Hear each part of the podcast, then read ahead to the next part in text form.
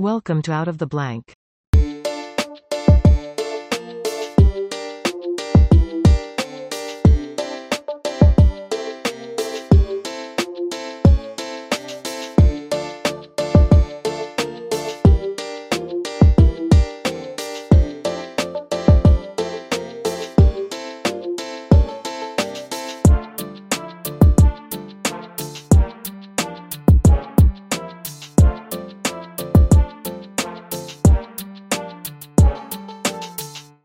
To another episode of Out of the Blank Podcast. Monika, it's a pleasure to have you on the show. Would you please introduce yourself to everyone out there listening?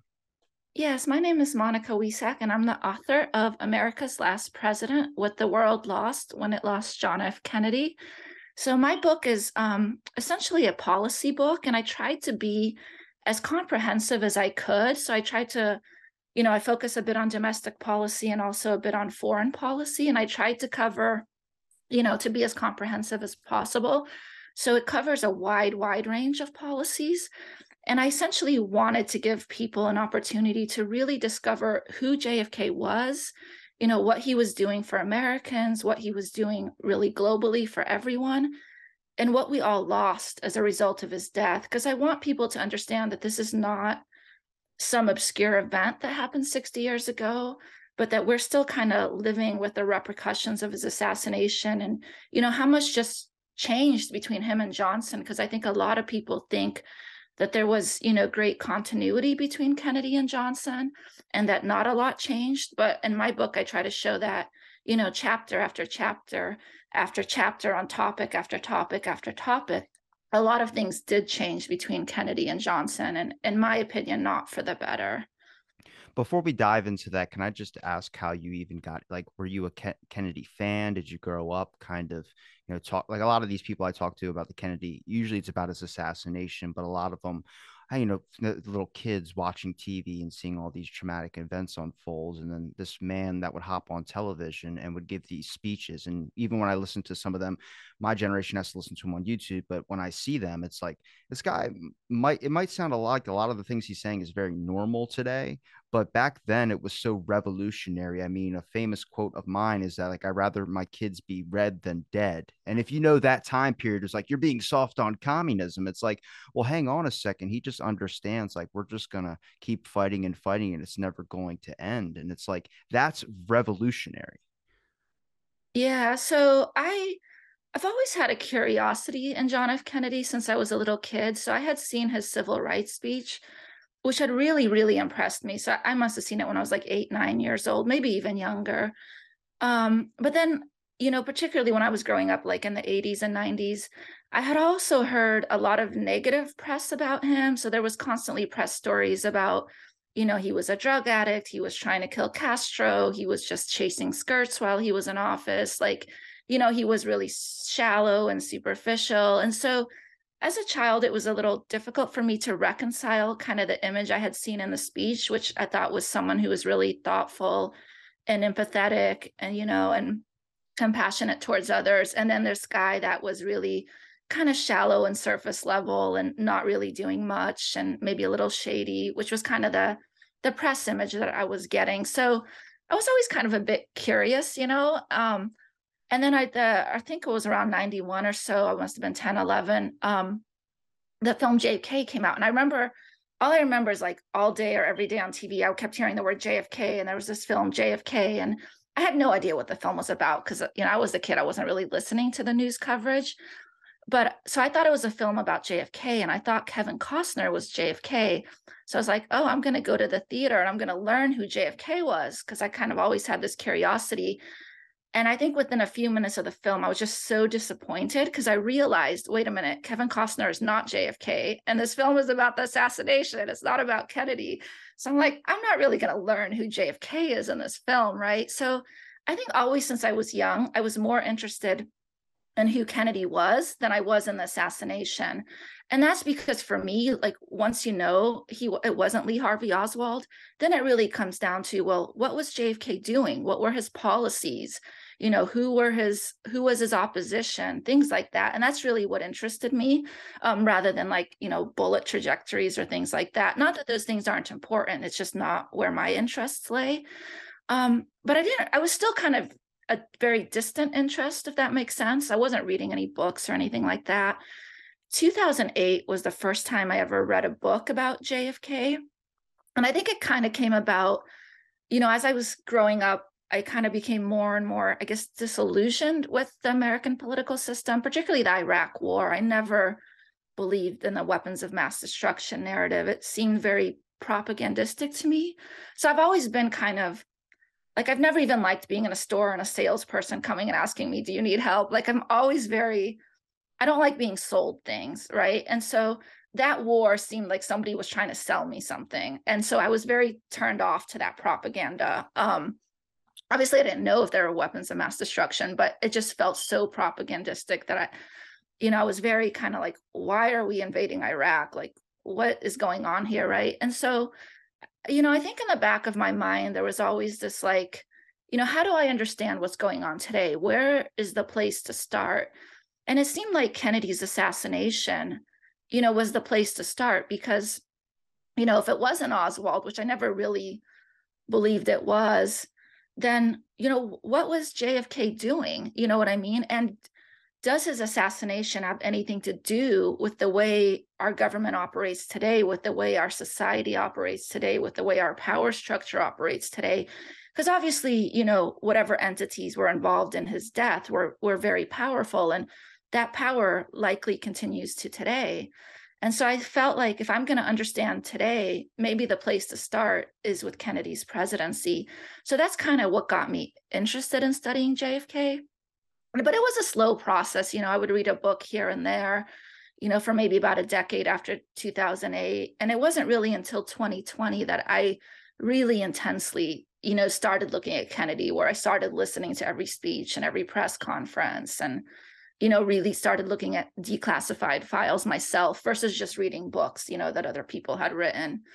Um, so it was a long process for me. What was some of the biggest revelations for you? I mean the assassination if most when I first got interested into it, most people would just say it was like the military industrial complex. It was rogue elements of the CIA or something like that. And you're like, then what does that mean though? Like, why would a man be targeted? And then I started learning more about communism and kind of this no communistic attitude that our government had for the longest time. I mean, going through Hollywood, uh, J. Edgar Hoover mostly looking for communists, labeling people as communists, and then you're just like well, what's Kennedy doing? And then you look at what Kennedy was doing, and it was this aspect of bringing peace, you know, what would be seen as looking soft on communism in some aspects. And I know a lot of people get like, gets a little more controversial when people say, well, he didn't live to fulfill any of these things. And they say, how do you know he was going to do it? I'm like, but just talking about that, like pulling soldiers out of a war, you're backing down and uh, to the enemy, that could be seen as like you're weak or something like that. And that's kind of how our government was viewing things. But for us it's like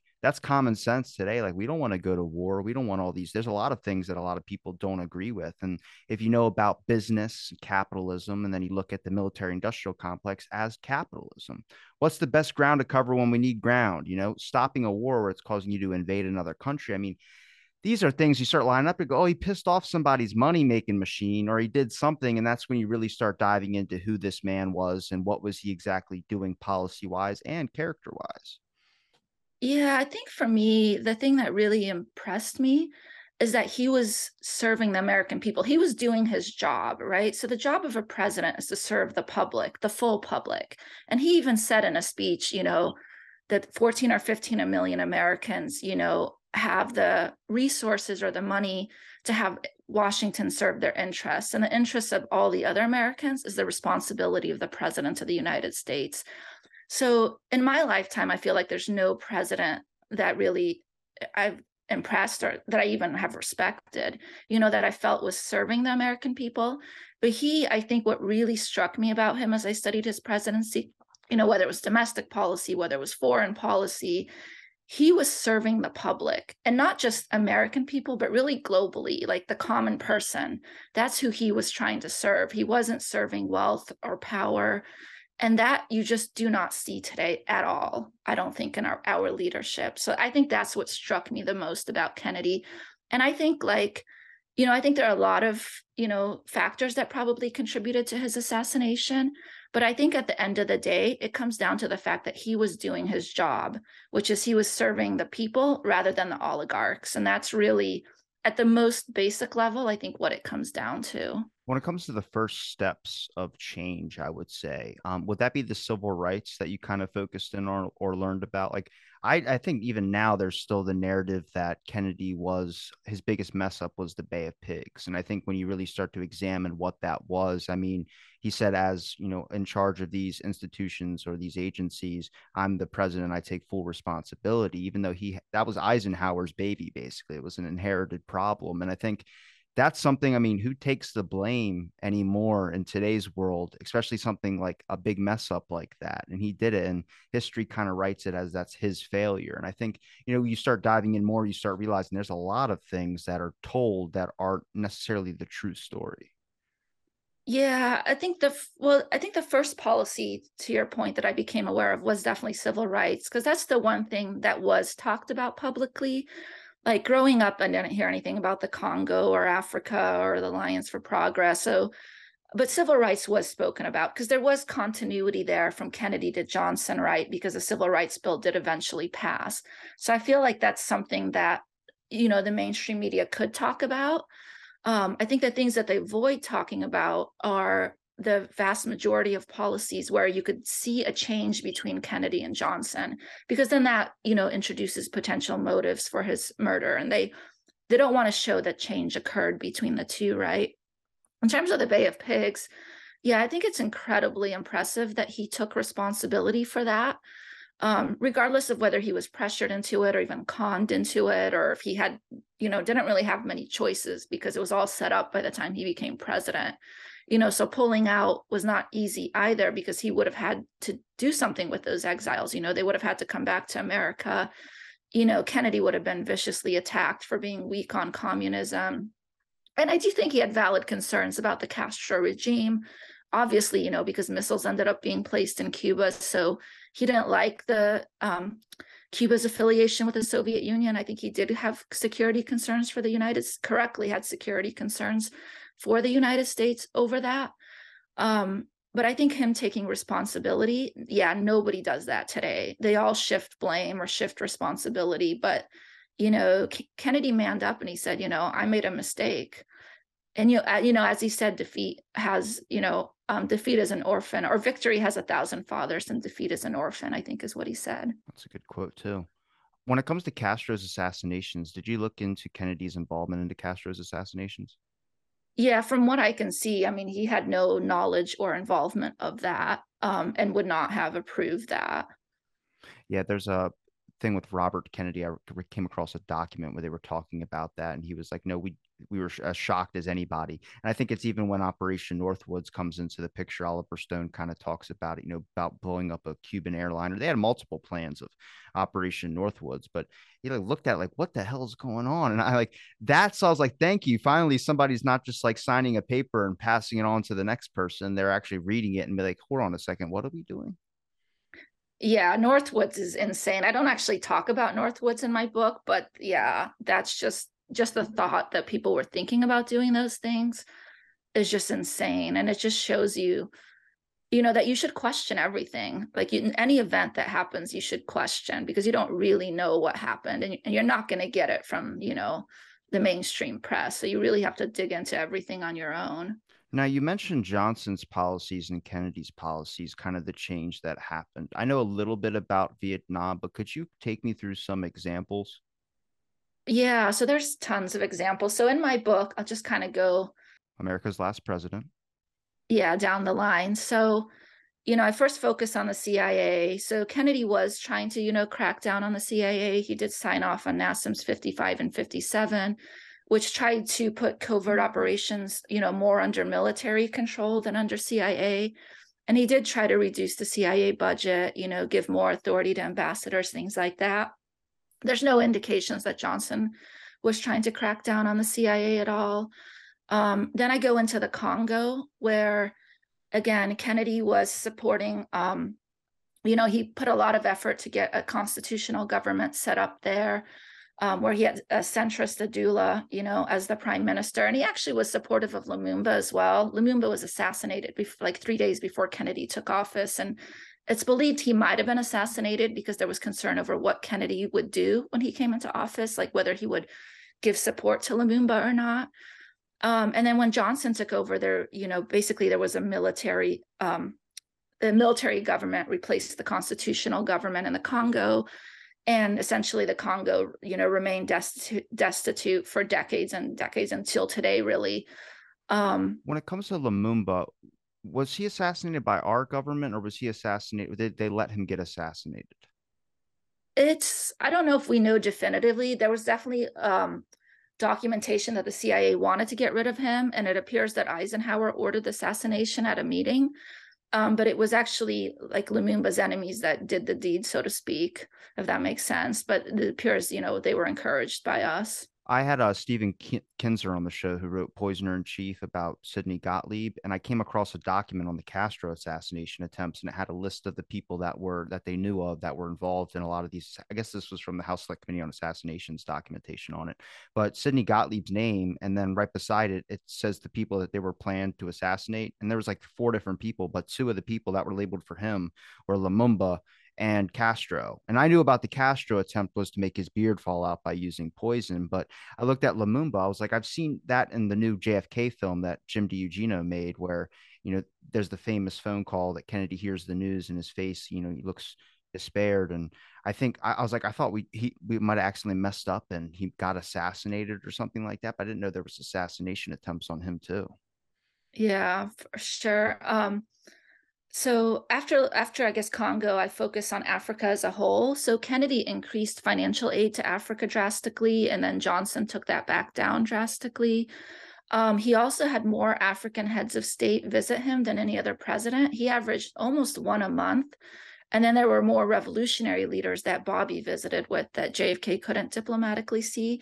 So he put a lot of lot of attention on Africa, which, you know, after Johnson became president, that kind of went away you know, then I go into Latin America a bit in my book and the Alliance for Progress and, you know, how committed Kennedy was to social reform and land reform. A lot of people viewed the Alliance for Progress as, as kind of a socialist and, uh, venture, I guess you could say, you know, but he really wanted to see these countries, these Latin American countries become self-sufficient, you know, not just be dependent on one export, for example, and really, you know, develop internally, which obviously a lot of wealthy interests want to see those countries remain as basically you know resource extraction regions and not necessarily have their own independence and their own power.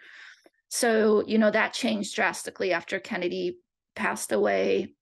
You know then i go a lot into his economic policies and he was you know um, doing a lot to really crack down on industry. You know there was the steel industry there was the chemical industry even the pharmaceutical industry you know so he was not just catering to these powerful industries but he was really you know he gave a consumer rights pledge you know where he said every consumer has the right to safety you know the right to be informed the right to be heard i've never heard the, of this. Yeah so and the right to choose. Um and so he you know uh asked for better like truth and packaging laws truth and lending laws you know, he forced the FDA to list side effects, to do a retroactive studies on drug drug efficacy, and something like 600 drugs were removed the market um, because they weren't effective in what they were claiming they were effective for, and things like that. You know, and he did a massive pesticide study. Um, and in May and 60 May of 63, their recommendations from that study came back, and you know they were going to try to find other methods of pest control and whatnot you know and now today we're massively suffering from you know pesticide toxicity and environmental impact. So he was doing a lot domestically that i think people are not aware of particularly cracking down on industry whereas today you see kind of all presidents tend to more or less cater to industry you know whatever's going to benefit profits and and whatnot. That's what we do. It's not really about people's well-being or health and um, so I talk about that a bit in the book. Um, Did you ask the question why he was interested in cracking down on industry? Like that had to be from. I knew he read a lot, so I was curious that a lot of his reading that he just he became the. I mean, he ran on the platform of a cold warrior, whether it was just to get elected or not. But I think at some point he really experienced change by going to these other countries and kind of seeing what was going on and I mean, everything that he was doing, he had to be picking it up from somewhere. I mean, if you watch the debate between him and Nixon, Nixon's kind of saying the kowtow line that's usually always been out there. It seems like the whole direction that we were going before Kennedy was this strong government. We're going to, you know, use our missiles and we're going to show that we're the big guys. And then Kennedy came in talking about a whole different thing, talking about economic policies and talking about fixing our education systems, making a, a white baby's education the same as a black baby's education. That's exact words that he said in the debate. And it's just like, I mean, I think everybody. I'm. I was shocked hearing it. I was like, "Wait a minute, this was what? What time? What time did this come out?" And then it, that's revolutionary thinking back then. And they pan the camera over to Nixon. He's just speechless. Yeah, I think Kennedy um, was very intellectual from a young age. You know, he traveled around the world from a young age. Um, you know, because obviously his father had the funds to allow him to do that you know and he was also sick a lot when he was younger so he was in bed reading history books a lot and so i think he was thinking um, you know intellectually from a very very young age um, and really throughout his whole life you know and i think when it comes down to industry i think he understood you know kind of the intense motive for profit and that you know if we don't um, put some kind of checks and balances on industry then they're just going to run rampant to make whatever profits they need to make at the harm of the consumer you know because kennedy in his consumer rights pledge said that um, you know having uh, industry accountability can impact a consumer's life more than a raise in salary might you know because if the money is going to more valuable things that adds more value to the person than even a wage increase might if that makes sense. Um, so he kind of he understood you know the danger of industry corruption and he really wanted to you know make sure that americans were treated fairly and not taken advantage of looking out for the little guy i mean the, the, the consumer thing I've never heard of before. And I, you mentioned the Alliance for Progress. When did that start, and what did that that really exactly entail? I know it's about kind of helping out other countries and making them, I guess, less dependent on other um, certain exports. But I'm very, very, I guess, rough in that area of trying to understand what that is. Yeah. So he, uh, the initial charter was in August of 1961, and it was supposed to be a decade long program. And it was supposed to be driven by the Latin American countries themselves. So they were supposed to make their own proposals as to the changes they were going to make. And then Kennedy made funds available. I think it was 10 or 20 billion um, in grants and as well as in loans, uh, low interest, long term loans. Because the other thing is, you know, Kennedy said in a speech in 1960 that Latin America pays all the aid we give them just goes to high interest that they had on previous loans. And, you know, and he was saying we need to get them out of that debt cycle where they're not just paying interest on loans, but when they're actually, you know, putting that, giving that money to the development of their own people. You know, so he wanted to see development of roads and schools and, you know, he wanted you know to them to increase agricultural output to do uh, give land ownership to people and things like that. So it was really on sort of um, taking away the power of the oligarchy and making them more democratic countries because bobby kennedy when he wrote about the alliance for progress he said you can't have a democracy without land ownership because people have to have a stake in the ground, a stake in the country that they live in, right? So if everyone is just peasants and doesn't own any of the land, then it's not possible to have a democracy under those conditions. Um, so that's, you know, he was encouraging those kind of things and giving, you know, aid and support. Did he get to those kind?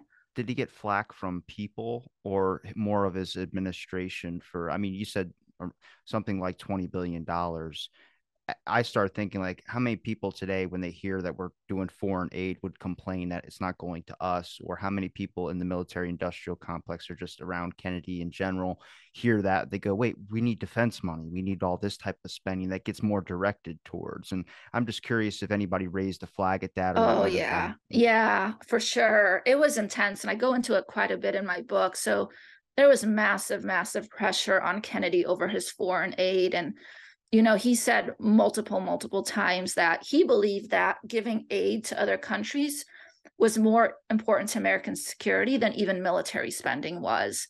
You know, because his kind of view was if these countries become self sufficient and become independent, you know, and become internally prosperous, then they won't be influenced by the Soviet Union. They won't be taken over by the Soviet Union or infiltrated by communists if they're truly independent on their own. So his idea was that if every country is independent, that's going to only add to the security of Americans because those countries won't be taken over by other imperial interests, right?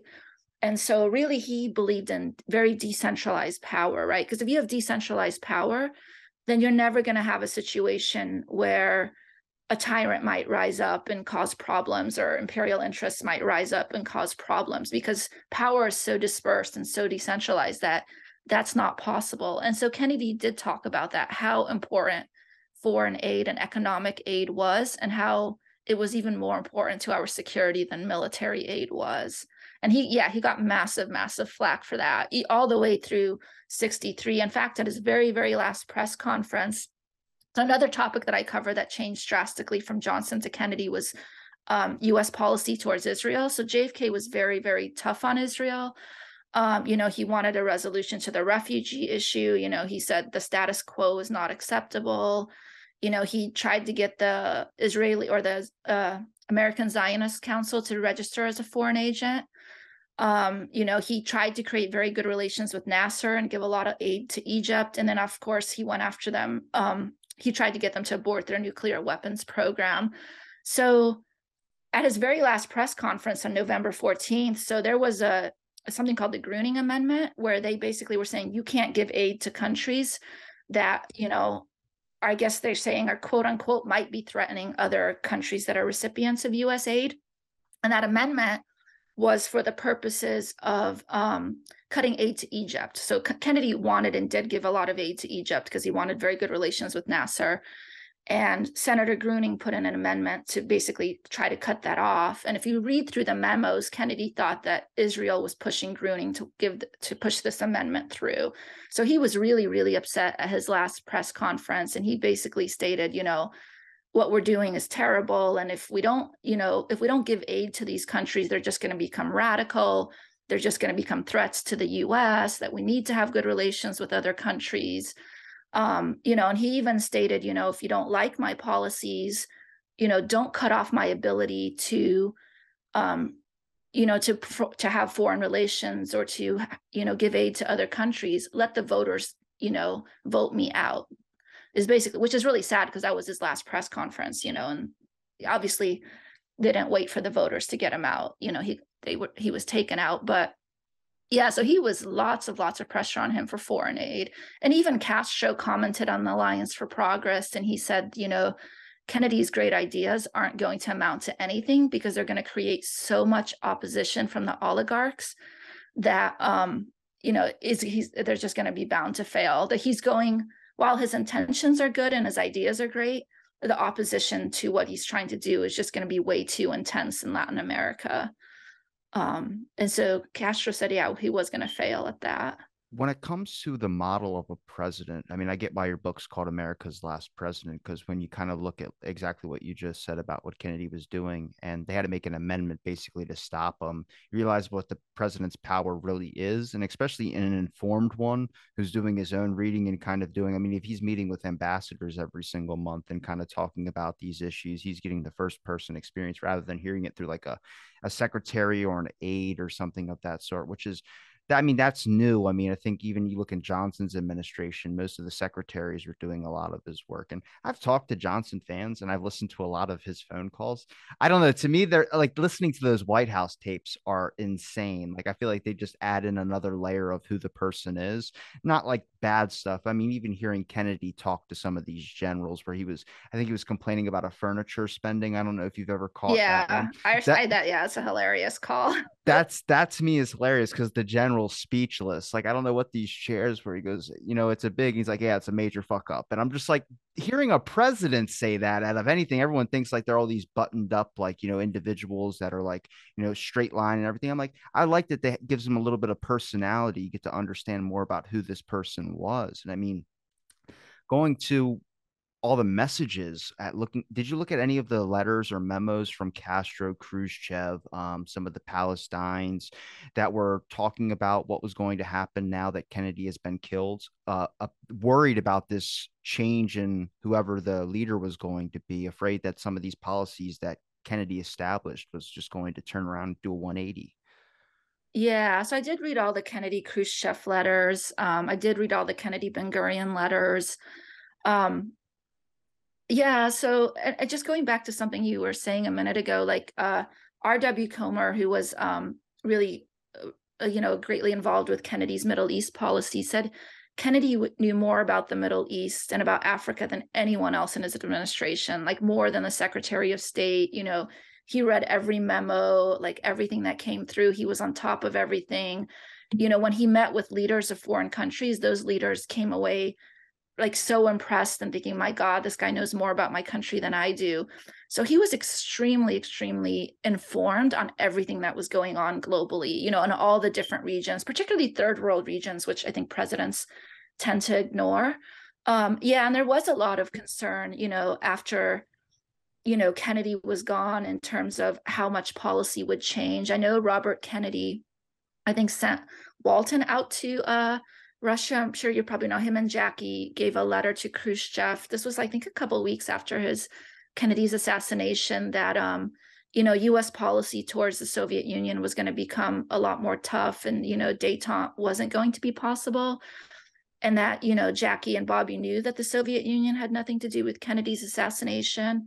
Um, you know, that they thought it was a high-level plot, but not from the Soviet Union um, you know, and that Bobby was one day going to run for president, and hopefully that détente that Kennedy had started with the Soviet Union, Bobby could continue.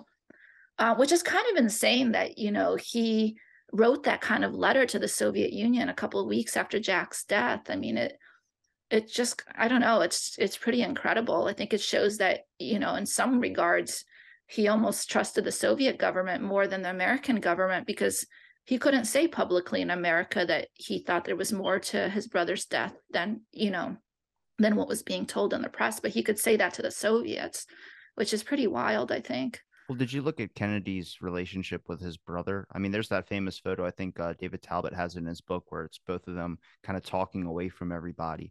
And if you're thinking military industrial complex, if you just see a picture of that, you're like, that's going to piss them off really bad because they're brothers. They're going to talk about things, obviously, that they're not going to share with every person in their administration. And they're, they probably talked about a lot of the stuff that was going on in other countries and talked about policies and, you know, what their plan was going to be. And I mean, that is just threatening to the establishment in a sense. I mean, I hate to phrase it like that, but it was an interest. I mean, did you look into their relationship at all when it came to making deals or making or taking trips at least to other countries? Yeah, they did. They took a long trip together in 51 through Asia and the Middle East. Um, yeah, I mean, from what everyone has said about them, you know, they used to communicate by eye contact, and it was like they had their own almost like telepathy, you know, in meetings. You could see them communicating without words. And, you know, I think one always knew what the other was thinking. And I think there's no doubt that Bobby was like the one person that JFK trusted unequivocally in his administration. You know, I'm not sure there's anyone else really, you know, that he trusted 100 or 1000% like he did Bobby you know, and in terms of the Oval Office, I remember reading that the only people who could go into the office th- through the back door unannounced were Bobby, and then he gave Lyndon Johnson that right as well. Although I, I think he gave Johnson that right, although I don't think Johnson really took advantage of it. But Bobby always came in to see him unannounced, you know, through the back door or whatnot. So, yeah, they had a very intense and close relationship, and I do think that was incredibly threatening to people you know, especially with Bobby as Attorney General, which is also a position of, you know, immense power, that the two of them, you know, were really working together. And I, I do agree that they probably, you know, didn't share everything they were thinking. Like I think JFK, you know, would share things with Bobby, but I think that's sometimes where it would end. Um, you know, in terms of what they were really thinking and then what they could do publicly or even do around other administration officials. Well, just looking through Kennedy's administration, when you're, I, I, guess, when you're listening to like some calls or just coming across, you know, who Kennedy was speaking with on a daily basis, did you notice people that he wasn't too happy speaking with? And did you notice people that were, I would say, his close advisors or people that he did trust? Um, I think he more or less trusted, you know, Sorensen and Schlesinger and Kenny O'Donnell and Dave Powers and kind of those guys around him you know, I think he had decent relations with like Komer and people like that. Um, you know, I think he was less trustworthy, maybe not trustworthy, but I think he was disappointed in his Secretary of State, Dean Rusk, which he felt re- wasn't really a good, very good secretary. He wanted to um, have Fulbright as a Secretary of State, but because of various pressures, he ended up going with Rusk, and I don't think he was very impressed with Rusk. And so that's why people say, you know, Kennedy acted as his own Secretary of State, basically. Um, you know, I think McNamara served Kennedy well. I think, you know, McNamara did a lot of questionable things after Kennedy, but I think, you know, he's the kind of person that was loyal to the person he served. So I think when he worked under Kennedy, you know, he did a good job because he was loyal to Kennedy. Whereas when he worked under Johnson, you know, he was loyal to Johnson and they were very different. So, you know, McNamara changed, I guess you could say. Um, you know, obviously he was very um, skeptical of the CIA and the Pentagon. You know, I don't think he thought very much of the generals. Um, you what's, know, what's, I think what speech was that where he talked about scattering the CIA into, you know, a million pieces? It wasn't it wasn't a speech and um, i don't think we know definitively for 100% if kennedy said that or not it was a new york times article and the source i think was not disclosed so the new york times article was a new york times article i think in 1966 that stated that a some source said that Kennedy wanted to shatter the CIA into a thousand pieces and scatter it to the winds. Um, so we don't know who the New York Times source was. Um, so I don't think, know if we know for 100% that that quote is accurate or not.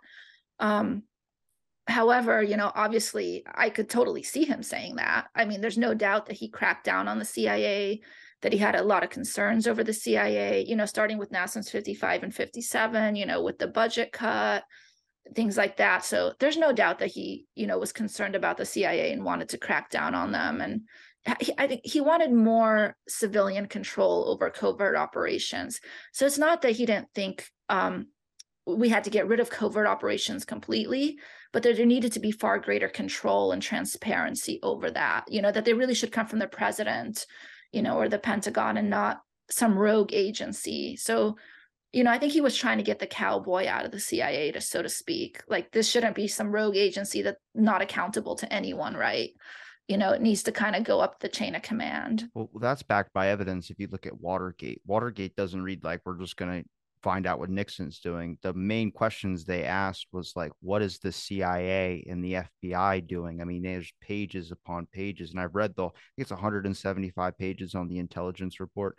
And um, it's all about what the covert stuff is. Like, hey, what is going on? And that's where you learn about. I mean, thank God they did that because I, I, I think a lot of people would label it conspiracy, but when you see that you know they're up to, they made a cancer gun, which I think is crazy and insane. And it's like, I mean, they're it doesn't matter if they're you know implicating it or they're putting it into anything it's just the fact that they have these types of resources and they have the time and the um, mindset to make all these weird covert things that are obviously unethical I mean, it opened up a doorway into things where I'm like, you look at Kennedy reducing the budget of the CIA and kind of going after it. I mean, he t- did you look into his speech about shadow societies? I know people go, oh, he's talking about the Illuminati. To me, it's just like I think he's mentioning people that work in his administration that obviously are talking behind his back or doing some other things behind the curtains that he's, you know, uh, kind of aware of, but he doesn't know the full detail. Yeah, so technically that speech was given shortly after the Bay of Pigs. So technically he was talking about communism, the international communist conspiracy. Um, now, whether um, there was subtext to that and he was thinking of other things, no one can know. So, you know, so it's very possible that in his mind he was thinking about, you know, the intelligence community in the US, about wealth and power, you know, in his mind he might have been thinking about anything um, but technically, he was speaking about communism. That's what that speech was in reference to.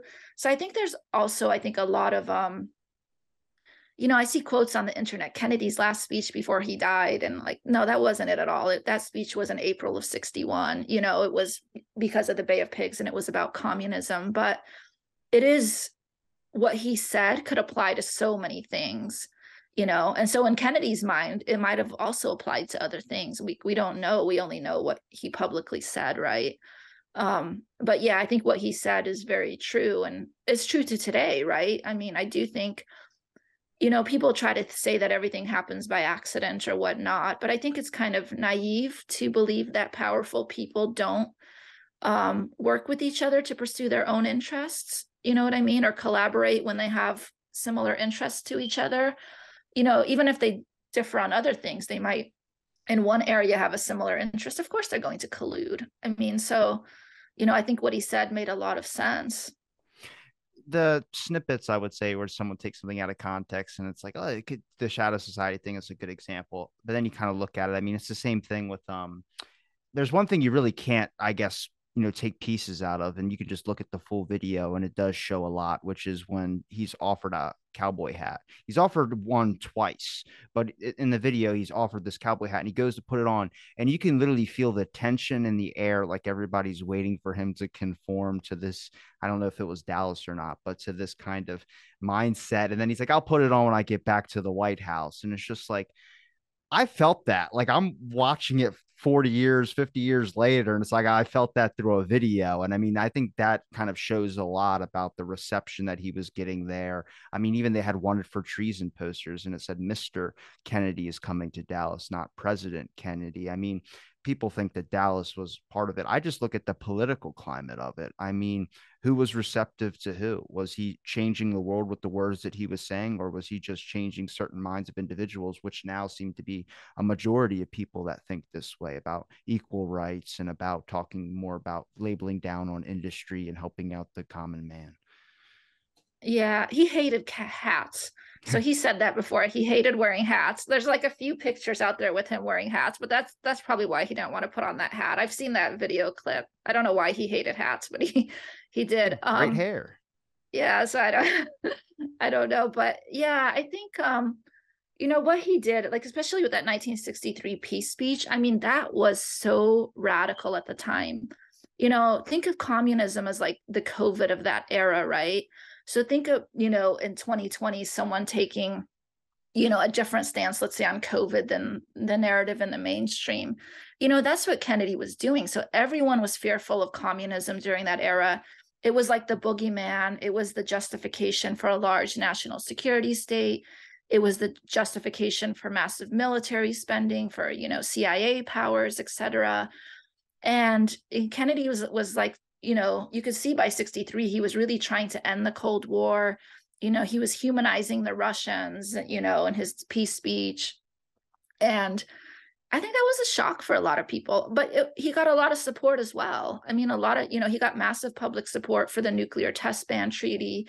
So the public was going with him, I think. You know, I mean, obviously sectors were not um, following him, you know, and we're still in that Cold War mentality but there's definitely large segments of the American population that were starting to go with him in terms of trying to end the Cold War, you know, trying to stop, you know, being so fearful of this boogeyman sort of thing. Um, but it was radical at the time. I mean, it was really radical, I think.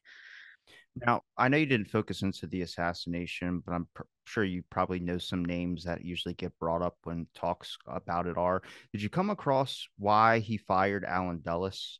Or why I, I, any interaction with Hoover would be nice. I mean, I see memos back and forth, but I never see one from Hoover to Kennedy. And I never really see, I mean, I see it more with Johnson. I constantly see Hoover's name being brought up when it comes to anything with Johnson. And Kennedy didn't have really that attachment. I don't know if that was because of the assassination or if it was just a closer relationship that they had. But I'm just curious if you came across any of the names that usually get mentioned in the Kennedy assassination as you know, like Allen Dulles getting fired or Hoover's involvement when it comes to just being involved in Kennedy's life. I heard they had blackmail over Kennedy. I mean, like I said, I'm I'm talking to a lot of people, so I'm trying to understand as much as possible. And everyone's got like a specific niche that they go into, so it's trying to compile it all into one. Yeah. Um. So he did fire Dulles over the Bay of Pigs. That was technically what he fired Dulles for. Um, in terms of Hoover and Jackie Kennedy's oral history, she said JFK planned to get rid of Hoover in his second term. So I don't think Hoover would have lasted much longer. Um, you know, it lasted past Kennedy's first term, at least not according to Jackie. Um, yeah, so I mean, he had endless enemies, obviously, you know, I think everywhere, you know, everywhere he looked. And I think Bobby even said that. I think someone asked Bobby during lunch, you know, where are your enemies? He's like, look around, they're everywhere Um, so yeah, there's no doubt that the Kennedy brothers, you know, pissed off a lot of, lot of, lot of people. Did, through, through your Kennedy research, is there anything you came across that you didn't like, or just maybe one thing that might have kind of shocked you in a way? Um, when you say that I didn't like, prefer like we talk a lot of good about Kennedy. I'm just curious if you came across anything like you were kind of shocked to see about Kennedy. Um, no, not really. I mean, you know, he definitely compromised at times, you know, like he sent the advisors out to Vietnam, he signed off on Operation Mongoose. So, you know, there were things that he did that, you know, I think he shouldn't have done, you know, like those things. But, you know, I also understand the immense pressure he was under. Um, you know, he still has to work with the CIA, he still has to work with the Pentagon, he still has, you know, real concerns about Cuba's connection to the Soviet Union and the potential security concerns that causes the United States. Um, and he, like in 1960, had some interview, you know, he compared Cuba to Algeria. So just like he wanted Algeria to have independence from France, he wanted Cuba to have independence from the Soviet Union. And that's what he said to Castro. He's like, you know, we can normal, I don't care if you're socialist, communist, whatever, we can normalize relations. I just don't want you to be a satellite for the Soviet Union because that was his concern, right? So I think that's why he uh, signed off on Mongoose, right? Because he did have security concerns, and correctly, right? Because we had the Cuban Missile Crisis. So, um, you know, were they great things? No, um, but there was nothing that really where I thought like, you know, oh, this guy is a bad guy or nothing like that. You know, I think, you know, I think he had um, incredible character, and I think he had compassion and empathy for people. Um, I certainly don't think he was perfect. You know, I think he gave in to pressures, um, understandably so, you know, and I think the issues he was facing were inc- incredibly complex and nuanced. So it's difficult to know what the right decision is when you're dealing with such complex and nuanced issues. Um, you know, so sometimes you just make bad decisions because it's difficult to know what the right decision to make is you know so he was by no means perfect but i think he was genuinely trying to serve the public. Like he wasn't working for oligarchs he was working for the people and i think that is very very evident when you really look at all his policies from domestic to foreign there's i think incredible consistency within him. When he was creating backdoor i guess negotiations with khrushchev when did that start? And did i mean if he's that was i'm guessing after his talks with Castro being uh, was he there's still this fear of the Russia taking over like was he taking Khrushchev at face value? Yeah so I think those letters started sometime in 61 I can't remember exactly when but they started in as far back as 61 so I read all the letters between Khrushchev and Kennedy. I think Khrushchev sent the first letter if I remember correctly and he basically said let's communicate like one-on-one outside of these formal diplomatic channels so that we can be like more honest with each other and more transparent and whatnot. And those letters um, dealt a lot with potential disarmament um, potential you know nuclear test ban treaty which they did eventually sign together. And uh, those are the issues that mainly dealt with. And it's kind of funny because in the letters they both say like yeah we know for um, that you have to say certain things and you have to say certain things because you know you know like khrushchev understood that kennedy you know had to say let's say negative things about communism and kennedy understood that khrushchev had to say you know negative things about capitalism or about the us so they kind of it's funny they kind of understood the public pressures that each was facing right? And that the, sometimes they had to kind of play into those pressures but that they could um hopefully or ideally trust each other in those letters. Um, so those communications started um, in 61. And I don't think the Cuban Missile Crisis would have been resolved peacefully like it was if those um, one-on-one letters were not going back and forth because they ultimately led to the resolution of the cuban missile crisis because it was the private letter that khrushchev sent to kennedy not the public ones that essentially ironed out the deal that then Bobby um, met with Dobrynin, I think, to finalize that deal. But that was all done privately. It started with a private letter, and then it started. It ended with Bobby's private meeting with Dobrynin. That's what ended the Cuban Missile Crisis. So if they had been relying only on formal diplomatic channels, I don't think that crisis would have been resolved, or maybe it would have, but not the way it was. You know. Do you think not it as added, easily as it was. do you think it added perspective to him with those letter and those one-on-one negotiations? Like, I mean, it's outside eyes looking in. I always get recommended get your news. Like, if you're going to learn news about America, get it from like another country. They kind of give it to you more straight. And I'm like, I'm thinking if he's writing letters to Khrushchev, I mean, they're both acknowledging that there's power systems that they both are kind of working around that obviously has them going in a certain direction where they might necessarily feel like they're they have to kowtow to that. And I think with Khrushchev, you know, if you look at his he had an assassination file on Kennedy as well too. It was mostly like in defense to be like, hey, we didn't kill him. Well, we think it was a high power elite that did that. And it's like, so he was aware what was going on. And if he was transmitting that in a letter, if he was talking about, I know you have certain things you have to say, but you know, this and this, and they're that's giving you more perspective on just the way another country views you. It's, you know, it's hard to see or recognize evil if you're surrounded by it, but outside eyes looking in can kind of help out in a sense. Yeah, no, I think I do think those letters helped a lot um, because you know they were able to have genuine communication. Whereas I think when you do it publicly, you do have to be, you know, Khrushchev can't say publicly what he can say privately, and same for Kennedy, right? So I do think those private communications gave them, um, I think, you know, more honesty than they would have been able to have in their communications. Because even if those more public letters were just public to the State Department and not to the American people, that's still a lot of people looking at letters and you know giving their input and stuff, which maybe Kennedy didn't want and Khrushchev didn't want. Um, when it comes to the civil rights kind of movement, that I mean, did he spark up real change? Like, did any schools kind of start, you know, breaking down the barriers of just having only whites, but allowing other kids to go there as well too?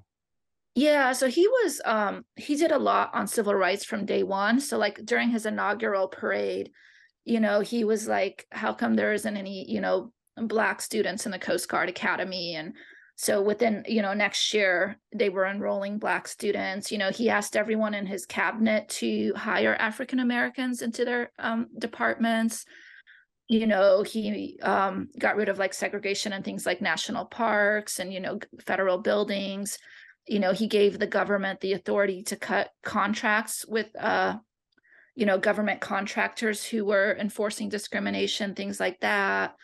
Um and of course he was reacting to a lot of civil rights crises so at the university of mississippi at the university of alabama um, where he was making sure that those court orders you know that allowed the students to attend those universities that they were going to be able to attend.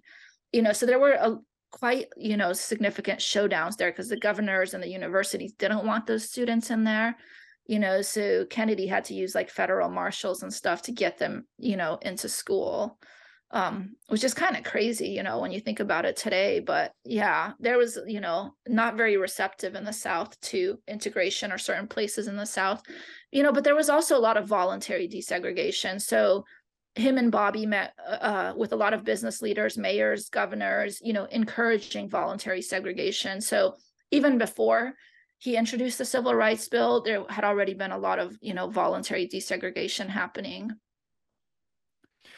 yeah, my, my knowledge from that only just comes a little bit from Forrest Gump, where you see the schools and everyone standing, you know, protesting and do that. I'm the civil rights thing. I did. I thought that was going to be when I dived into the Martin Luther King topic. I was going to learn a lot more about that, you know, than what they teach you in school. But then you realize Kennedy was kind of before all that, and then you kind of understand why everyone says like, if you understand the Kennedy assassination, it kind of you realize where everything's kind of gone downhill from there because I mean, there's a lot similar notes in the assassination aspects, but just the things that he was saying. I mean, you're seeing people that later, you know, RFK following a little bit of what Kennedy was doing, MLK doing things in civil rights. I mean, you just got this whole area where it's like, okay, so I'm seeing links to all of this. And it's like weird how those three names have all been. And it's interesting, every JFK researcher studies MLK or they study RFK, where it's just like, okay, so something's going on. I don't know. I'm not going to get all conspiratorial into it. Yeah. And it's actually, I talk about it in my book. Um, MLK may be the reason that JFK got elected because I don't know if you're familiar with this story. So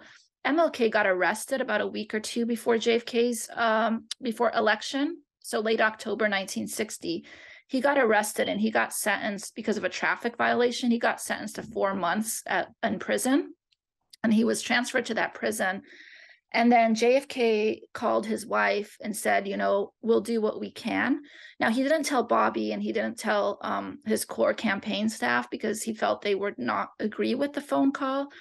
Um, but he wanted to do something. So he called Coretta. And then after Bobby found out, he was pissed at JFK because he's like, you just lost the election. Like, we're just lost all the southern states. Like, this phone call that you made is going to get out and, you know, we're screwed, it's over and then but then bobby was so angry at like what happened and at the injustice of it and everything that he went and he called the judge himself later. And he basically said you need to let this man out of prison. And i don't know what you know what he said to the judge or whatnot but the judge then let king out of prison. So king got out of prison because of bobby's phone call. And then what happened is um i think Wofford and uh uh, Shriver, uh, who were working both on Kennedy's campaign, and without telling the Kennedy brothers because they felt they would veto it. So the Kennedy brothers didn't want this public because, to Bobby's point, they thought this would make JFK lose the election if it got out that they got King out of jail. Um, but what Shriver and Wofford did is they essentially handed out these blue pamphlets at black churches like the weekend before the election. And I think they handed out like 2 million pamphlets. And that uh, swung the African American vote or increased the African American vote towards Kennedy. And it's believed that maybe what gave Kennedy the election was that he got more of the African American vote than he was expected to get. And I think it's because he got King out of jail. That said that that said that on the blue memos. Uh, on the blue memos, it didn't say that Bobby. It didn't didn't say anything about Bobby's phone call, but it said that I had a quote from King's father where he said that JFK called Coretta to console her and to really help her. I don't think it said anything about who got who out of jail, and I don't think anything was said about Bobby, but that he did call, you know, King's wife and offer his condolences and try to help out. And Nixon did nothing. Like, and I think Martin, and I have a quote in Martin Luther King from my book saying that, you know, he felt Nixon was a coward, that, you know, him and Nixon, he thought him and Nixon were friends, but you know when he was sent to jail he didn't hear a peep from nixon and, and it was the you know the kennedys that got him out of jail. So had that not happened jfk may not have been elected. So it's kind of crazy that the three of them that were involved in that election swing you know ended up all all assassinated within eight years. It's kind of crazy. I believe what people would call that a coincidence, but I'm like, there's only so many damn coincidences before some you got to question at least more than one. But um, when it comes to Kennedy's death, so after Kennedy dies, um, did any of his policies stay the same? Did anybody or any you know other political figures did they kind of take, I guess, some aspects of Kennedy, what he was doing, and try and keep that going at all? Or did Johnson just reverse them all? Like I said, I know about the Vietnam and I know a little bit about what you told me earlier. Um, I'm just curious if there was anything that anybody picked up that was good or maintained the same. And did anybody raise questions about it besides JFK researchers or people that are some of the first generation researchers? Did any political figures make any giant? I've seen some magazines from time that do say that there's conspiracy to kill Kennedy. I don't think they were 100% in line. I think there was definitely some individual reporters that were saying that you know there's nothing else here but a lone nut but there are some scandal articles that we're talking about and i think they were getting information i read an australian article that was even talking about the kennedy assassination saying it was corporate elites or it was power elites so I'm curious if the political climate was disrupted at all. Obviously, you know, assassination happens, the world's kind of stunned, but you know, did anybody respect anything that Kennedy was doing enough to either speak up about it or maintain some of the things that he was doing? Um, so in terms of foreign policy, I think it was pretty much a 180 after Kennedy was assassinated. Now, I don't think the public was particularly aware of Kennedy's foreign policy, just like the public is typically not aware of foreign policy today, right? It's not something people are interested in that much, which is, you know, they should be, but they're typically not. So there was a 180 turn there, but I don't think many of the American public was aware of that turn because they don't, you know, they don't really understand the difference in policy. Um, now, Kennedy was kind of on an island in his administration in terms of foreign policy you know, he was much more supportive of third world nationalism than really anyone else in his administration. You know, it, it was really him. And even Komer said that it was really Kennedy that had interest in all this stuff and not anybody else. You know, they, you know, his people working in his administration kind of had to follow his orders, but he was the one that was really interested in that stuff. So, you know, after he died and Johnson had different policies, you know, people just, you know, went to those, but they were never really that interested in Kennedy's policies in the first place. So, and the wider public was not aware of them. In terms of domestic policy, I think there's a lot more continuity, but I think it's more that Kennedy had already set a lot of things in motion. So, you know, Medicare was well on its way to passing. You know, Kennedy was already setting up plans to, you know, do some kind of program on poverty. The civil rights bill was well on its way to passing. So a lot of those things that Johnson gets credit credited for you know, JFK set up, and J- Jackie even said that in her oral history that all this good stuff that JFK set up, Johnson's now going to get credit for, even though he did he really had nothing to do with it. And and the mainstream media gives Johnson credit for those things today. Um, so I don't think the public domestically saw that much difference, but to me there was massive difference because Johnson kind of rode the wave that Kennedy set up for him. You know what I mean? And I don't think Johnson was really doing that much himself. You know, I don't think he was a good president at all. And and Jackie even said in her oral history that JFK would say, "My God, can you imagine if Lyndon Johnson ever became president? What would happen to this country?" Um, so you know, Kennedy you know, didn't think Johnson would be a good president either. Um, when it comes to the relationship with Jackie, I this is going to sound really stupid, but you just got to hear me out on this.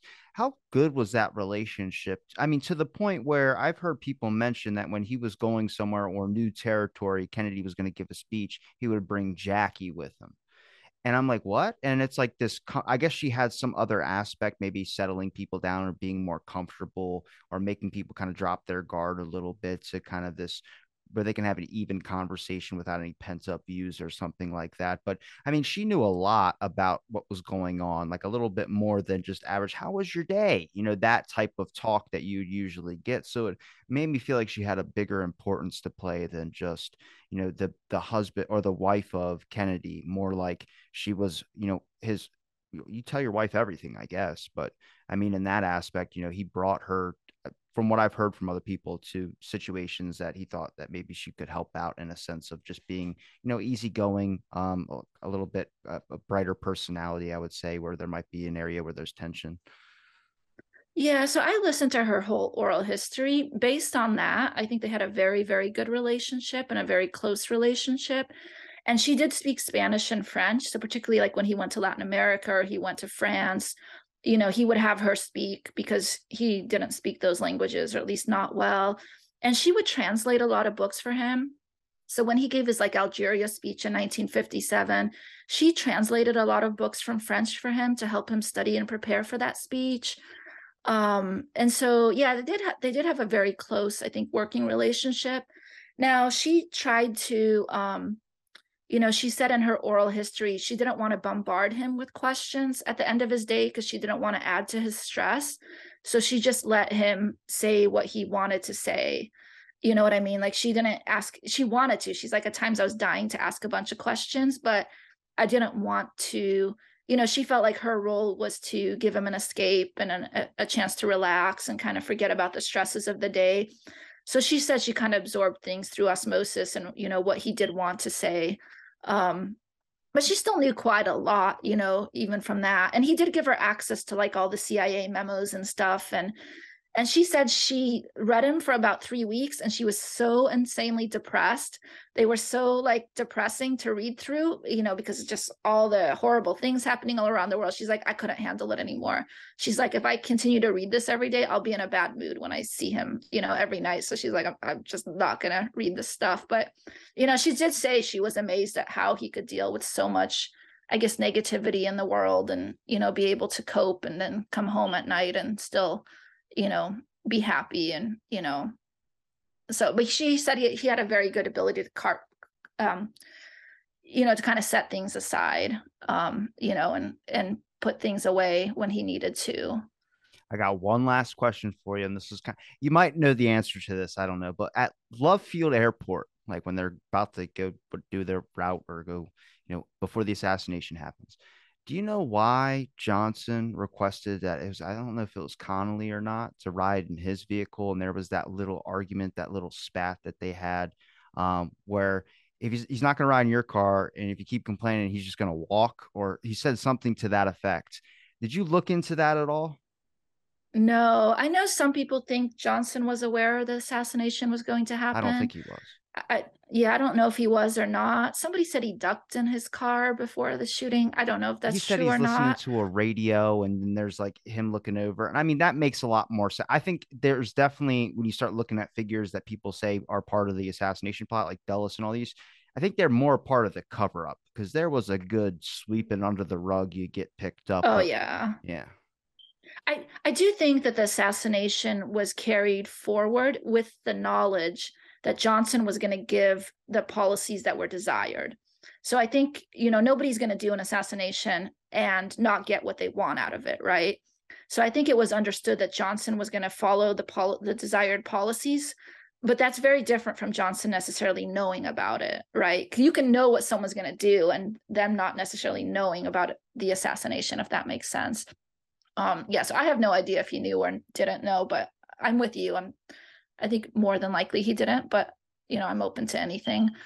Um so oh go ahead about to say because if you listen to some of his phone calls, that, that man seems like more he's abusing the power of a president than I've ever seen. Mostly like he asked for ice cream or he's asking for diet tricks and all this. And you hear like I've talked to people who are fans of Johnson and they talk about, oh, he had a sense of humor. He would act like his brakes on his car were out and his car was a submarine type thing. It was a boat basically. And he would drive into the lake and the car would float. And like he'd have people like people would jump out of the car and panic thinking that he was going to wreck the car or kill everybody. And it's like a cruel sense of humor, but it's just like, oh my god! But you hear his phone calls, like the the one after um they're when they're doing the investigation and they're pointing at Lee Harvey Oswald. He says, "How many bullets do you have?" And he says three, and we know that there was more than three. But he goes, "Were any of them fired at me?" And I'm like, that's a self preservation aspect. I mean, you can consider that um, being part of the plot. I don't think so because you wouldn't sit your car right behind his with your wife on board. But I think that's more like he didn't care about JFK at all in that aspect. I mean, there was, I think he did meet Kennedy or he did do something called her monthly or something like that. But I mean, maybe he had some sorrow for that. But also, we have a picture of him on Air Force One being sworn in, and Jackie Kennedy's covered in her husband's blood. She's got a tear rolling down his face. He's winking to somebody as well, too. I'm like, I, that to me, that's just a very evil thing. And I think that's why people can associate that being part of the assassination thing. I just consider him like he did not care for Kennedy. And I don't know how they even got on the same president and vice president ticket on that aspect. Oh, so that um that came about uh based on Bobby's oral history and I think Jackie's oral history as well. Um so he was uh Johnson was a Senate majority leader and Kennedy felt that if he got the nomination and he didn't at least offer something to Johnson, that Johnson was going to screw him on all of Kennedy's legislation because Johnson was really bitter and vindictive. So JFK felt because JFK passed tons and tons of legislation his first few years, like increased Social Security benefits, you know, Area Redevelopment Act, education funding, unemployment, you know, food surplus, et cetera. He did so much legislation. And he felt none of that was going to happen if he had a bitter and vindictive Johnson as Senate Majority Leader. So the idea was that he would offer it to him, and assuming that Johnson would probably say no thanks, right? So he thought, like, I'm going to offer it to him. At least we can be on somewhat good graces with each other, and maybe he's not going to screw me over as Senate Majority Leader.